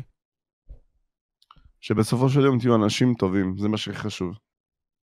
כי היו אנשים שניסו לדפוק אותי, ופגעו בי אחי, הייתי ילד פעם, זה 100%, כן? אבל תדעו מה אתם שווים, גם תתעקשו על מה שאתם שווים, כי אם לא, ישימו עליכם זין פשוט, כאילו... גם בצבא, כשאתם מגיעים לצבא ואתם מתגייסים, אם אתם לא רוצים את התפקיד הזה, תעמדו על זה שאתם לא רוצים את התפקיד הזה, כי בסופו של דבר יגידו לכם, אנחנו שמים לך זין, אחי, אתה הולך לתפקיד הזה ככה או ככה. גם ביוטיוב זה ככה, אם אתם רוצים, אם מישהו בא ומלכלך עליכם, אתם צריכים להחזיר לו פי 2. אני מעמיד בדרך כזאת, משה שתדע לך, אם מישהו בא ועושה לי רע, אני מחזיר לו רע פי 2. אם מישהו בא ועושה לי טוב, אני מחזיר לו טוב פי 2. לפי דעתי זאת הדרך שלי, כאילו כל אחד והדרך שלו. יש אנשים שנוקמים שעושים להם רע, או יש אנשים שעושים להם טוב עושים רע, אני לא יודע, כל אחד והדרך שלו, אבל זאת הדרך שלי. שלפי דעתי די הגיונית, אם מישהו בא ומנסה לפגוע בי ומלכלך עליי, אני אחזיר לו פי 2. בסוף השלום תישארו אנשים טובים, תתרכזו במה שיש לכם, אל תחפשו להפיל אנשים אחרים. זה אירוני שזה בא ממני, כי אני הפלתי את כאילו סיגול וכל השיט שהיה. אבל דווקא אתה עשית את זה בצורה ממש טובה, כאילו אתה ניהלת את זה כמו שאתה בצורה. בדיוק, אני באתי כאילו נטורל לשדה הצדדים, כי אני באתי, ואני הייתי הפלטפורמה ששניהם יכולים להציג את הצדדים שלהם באופן שווה והוגן. זה הכל בתכלס. אבל משם זה התפוצץ, בגלל שאנשים כאילו ראו שאני הוגן, ומציג את שתי הצדדים בצורה ניטרלית, כאילו אני לא לקחתי צד של אף אחד. אמנם כן לקחתי את הצד של רונן, אחרי שהבנתי כבר שסיגול יצא השם, כי שמעו לפי הקול שלו, יש עדיין בלייב, ברגע שרונן שולף את כל הדברים שיש לו על סיגול, אתה שומע את סיגול כזה, כאילו מתחיל לגמגם, אחי, ושומעים שהוא עוד שנייה בוכה, כאילו לא יודע מה להגיד כבר, ואני אומר לו, מה אתה חושב על ההשמות? הוא אומר, אין תגובה, אין לו מה להגיד, אין לו מה להגיד, כן, כבר שם הבנתי כאילו שסיגול השם. זה זעזע אותך אבל בכללי, שיש דבר כזה בקהילה? ברור, וואי, אספר היה הכי פסיכופת, הכי... אספר מטורף. אני לא יודע איך הבן אדם הזה הולך להיות חופשי בקרוב, הוא נכנס לכלא נראה לי שנה וחצי או משהו כזה. וואו, באמת? לא הכי בדקתי על זה, אבל נראה לי שכן. אחי, הבן אדם מטורף, וגם מסתבר שהמשפחה שלו עכשיו מחפשת אנשים לטבוע, ואנשים אי אפשר כאילו לדבר עליו יותר מדי, או... לא יודע, זה מה שאני שמעתי, כן? כי לתוכנית שלי בהתחלה קראתי לה יצאת האספר, עכשיו שיניתי את זה, קראתי לזה ניק אתגר. גם מצד אחד שלא ייתן עוד פרסום לאסבר, כן, פתאום יש תוכנית קרויה על שמו, אמרתי, ניק אתגר עדיף, כי זה שלי. אז תובנה לחיים, ליוטיוב, תישארו אתם, תאמינו בעצמכם, זה הכי חשוב, כי אם לא תאמינו בעצמכם, אף אחד לא יאמין בכם.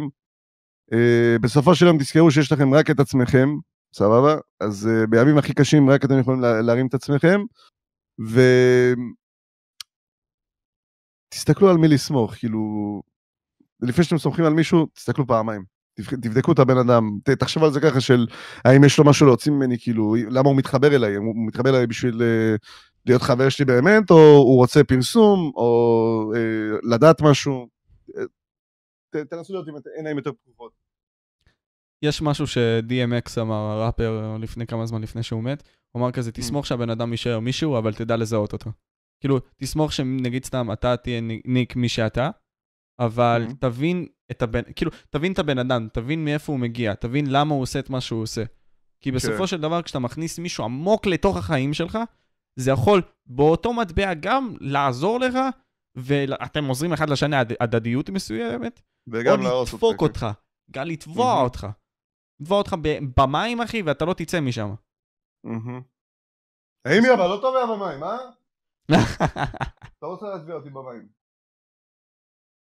אחלה, אימי, שאוט אאוט. היא אמרה, למה שאני אנסה להצביע אותך, היא אומרת לי. איזה נחמדה אימי, באמת, כאילו. לא, היא חמודה, כן. אין עליי אימי. היא גם חמודה. טוב, אז תשמע, אני ממש מעריך אותך, אחי, ותודה רבה לך על ההשתתפות פה, מקווה לעוד כמה כאלה. בכיף, תודה על ההזמנה. אחי, אני באמת גם נהניתי, דיברנו על הרבה מאוד נושאים חשובים. אני חושב שגם... אנחנו דיברנו, אני אגיד לך כמה, 1:20, לא הרגשתי, אבל כן. אז אתה מבין, זמן עד שנהנים בכללי בקטע הזה. זמן עד שנהנים. תשמע, בסופו של דבר גם אם אתה רוצה, אחי, אתה מוזמן לבוא עוד פעמים, אני יותר מאשמח. אם יש לך נושאים מסוימים, דבר איתי עליהם, תגיד לי ואני מאמין שנקבע שוב, אם בא לך בכיף. יאללה, בשמחה. אז יאללה, חברים, בכללי, אם אתם... הגעתם עד לפה, ויש לכם תובנות מסוימות שאתם רוצים לרשום בתגובות שאחרים גם יראו, אני יותר מאשמח, צמו את זה בטיימסטמפס. אני הייתי משה We Talk Podcast, וזה היה ניק מעוץ פדרו פדרר, עם אימי מאחור שלא רואים אותה. שמה? שאול דיפלוץ. כן, כן. יאללה, ביי. אחלה משה.